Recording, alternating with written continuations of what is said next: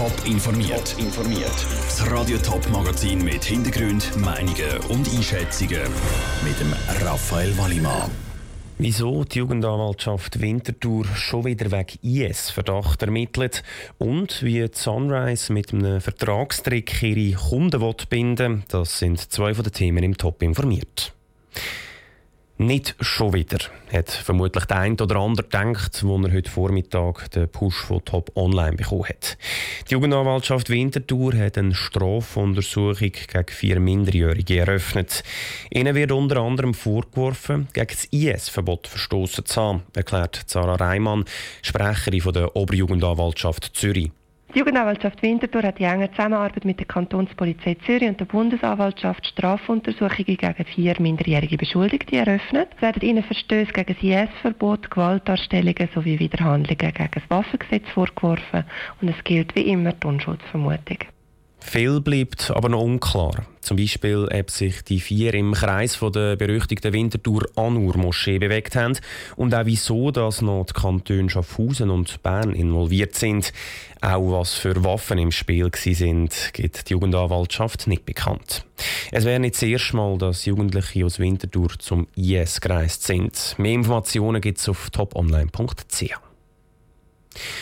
Sunrise sorgt gerade für rote Köpfe beim Konsumentenschutz. Sie passt nämlich die Vertragsbedingungen an. Das Problem bei diesen neuen Verträgen ist, dass Kunden erst sechs Monate vor Vertragsablauf können künden. Vinicio Melchioretto. Mit neuen Verträgen macht Sunrise gerade negativ aufmerksam auf sich. Die führt nämlich neuerdings eine Regelung ihren Vertrag ein, wo Kunden erst sechs Monate vor Vertragsablauf können künden können. Das berichtet das SRF-Magazin Espresso. Für den Alex von Hettlingen vom Konsumentenschutz ist klar, was Sunrise damit beabsichtigt. Also die Absicht von Sunrise schlägt da klar durch. Es ist ziemlich offensichtlich, dass sie spekulieren darauf, dass die Leute nach, wenn sie, wenn der Vertrag ausläuft, vergessen zu künden. Das heißt, dass da eine automatische Vertragsverlängerung einsetzt. Im Konsumentenschutz sind bis jetzt keine anderen solche Verträge von Telekommunikationsfirmen bekannt. Der Alex von Hettlingen sagt, dass die Maßnahme nicht die erste ist, die Sunrise unternommen hat, zum Kunden binden. Man muss vielleicht auch noch sagen, dass Sunrise ja Kündigungen nur telefonisch oder per Chat akzeptiert. Das heißt, sie tun jetzt die Kündigungspraxis immer mehr einschränken und probieren, ihre Kunden an der Stange zu behalten und zu binden. Darum wird der Konsumentenschutz prüfen, ob sie wegen diesen Verträgen Sunrise verklagt.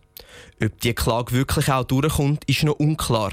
Darum raten der Alex von Hittlingen den Kunden von Sunrise aufmerksam zu sein. Wenn wir jetzt das nicht herbringen, dass Sunrise von dem Abstand nimmt, bleibt dem Kunden nichts anderes übrig, als sich gut zu notieren, in, einem, in seinem Handy in, äh, einen Alarm einzusetzen, dass dann halt eben die Kündigungsfrist jetzt läuft und, und dass man jetzt besser kündet, weil der Vertrag sonst automatisch verlängert wird. Sunrise ist für Radiotop nicht erreichbar gewesen. Gegenüber SRF hat Sunrise aber gesagt, sie wollen Missverständnisse bei Vertragskündigungen aus der Welt schaffen. Es sind nur wenige Kunden betroffen. Der Beitrag von Vinicio Melchioretto. Schon seit 50 Jahren gibt es Internet. Inzwischen ist es nicht mehr wegzudenken. Und nicht nur PCs und Handys sind mittlerweile mit dem Internet verbunden, sondern auch immer mehr Autos. Das bringt aber auch Gefahren mit sich. Die Zürich Versicherung hat darum jetzt eine Cyberschutzversicherung für Autos lanciert. Aber wie groß ist die Gefahr tatsächlich, dass plötzlich mein Auto gehackt wird? Patrick Walter. Es ist keine angenehme Vorstellung. Am Morgen nichts ahnend ins Auto einsteigen, den Schlüssel drehen und das Auto macht keinen Wank. Dafür zeigt der Bordcomputer eine Mitteilung. Der Presser fordert Geld, erst dann läuft das Auto wieder.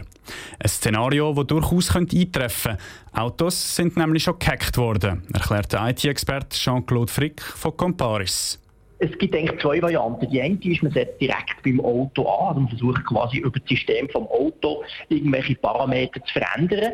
Die andere ist, man kommt wirklich von außen dran her. Moderne Autos sind mit dem Internet verbunden. Das heisst, sie sind auch mit einem zentralen Server verbunden vom entsprechenden Hersteller. Und den können Hacker eben angreifen. Bis jetzt sind das vor allem Forscher, die die Möglichkeiten ausloten und nicht Kriminelle. Aber die Gefahr, dass Kriminelle immer mehr auf Autos zielen, wird immer grösser, weil die modernen Autos immer mehr vernetzt sind. Nicht nur das Lahmlegen von Autos könnte dabei zum Problem werden, erklärt Jean-Claude Frick weiter.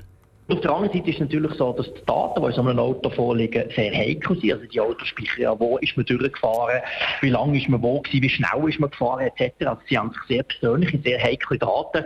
Auch an die könnten natürlich böse Buben versuchen, darauf zuzugreifen und mit diesen Daten dann zum Beispiel die Fahrer oder die Fahrerin zu treffen. Und dann gibt es noch eine dritte Gefahr. Ein Hackerangriff muss nämlich nicht einmal speziell auf ein Auto abzielen, sagt der IT-Sicherheitsexperte Thomas Uhlemann vom IT-Sicherheitsunternehmen ESET.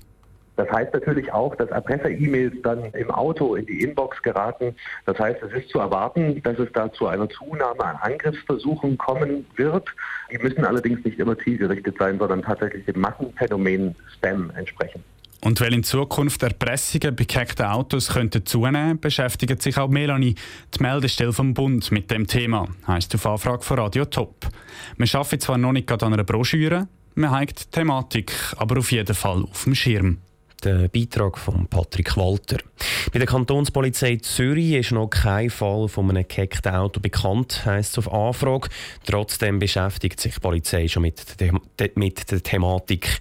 Schon jetzt ein grosses Thema sind Autodiebstähle, nachdem die Verbrecher Signal vom Funkschlüssel haben können abfangen Top informiert, auch als Podcast. Mehr Informationen gibt es auf toponline.ch.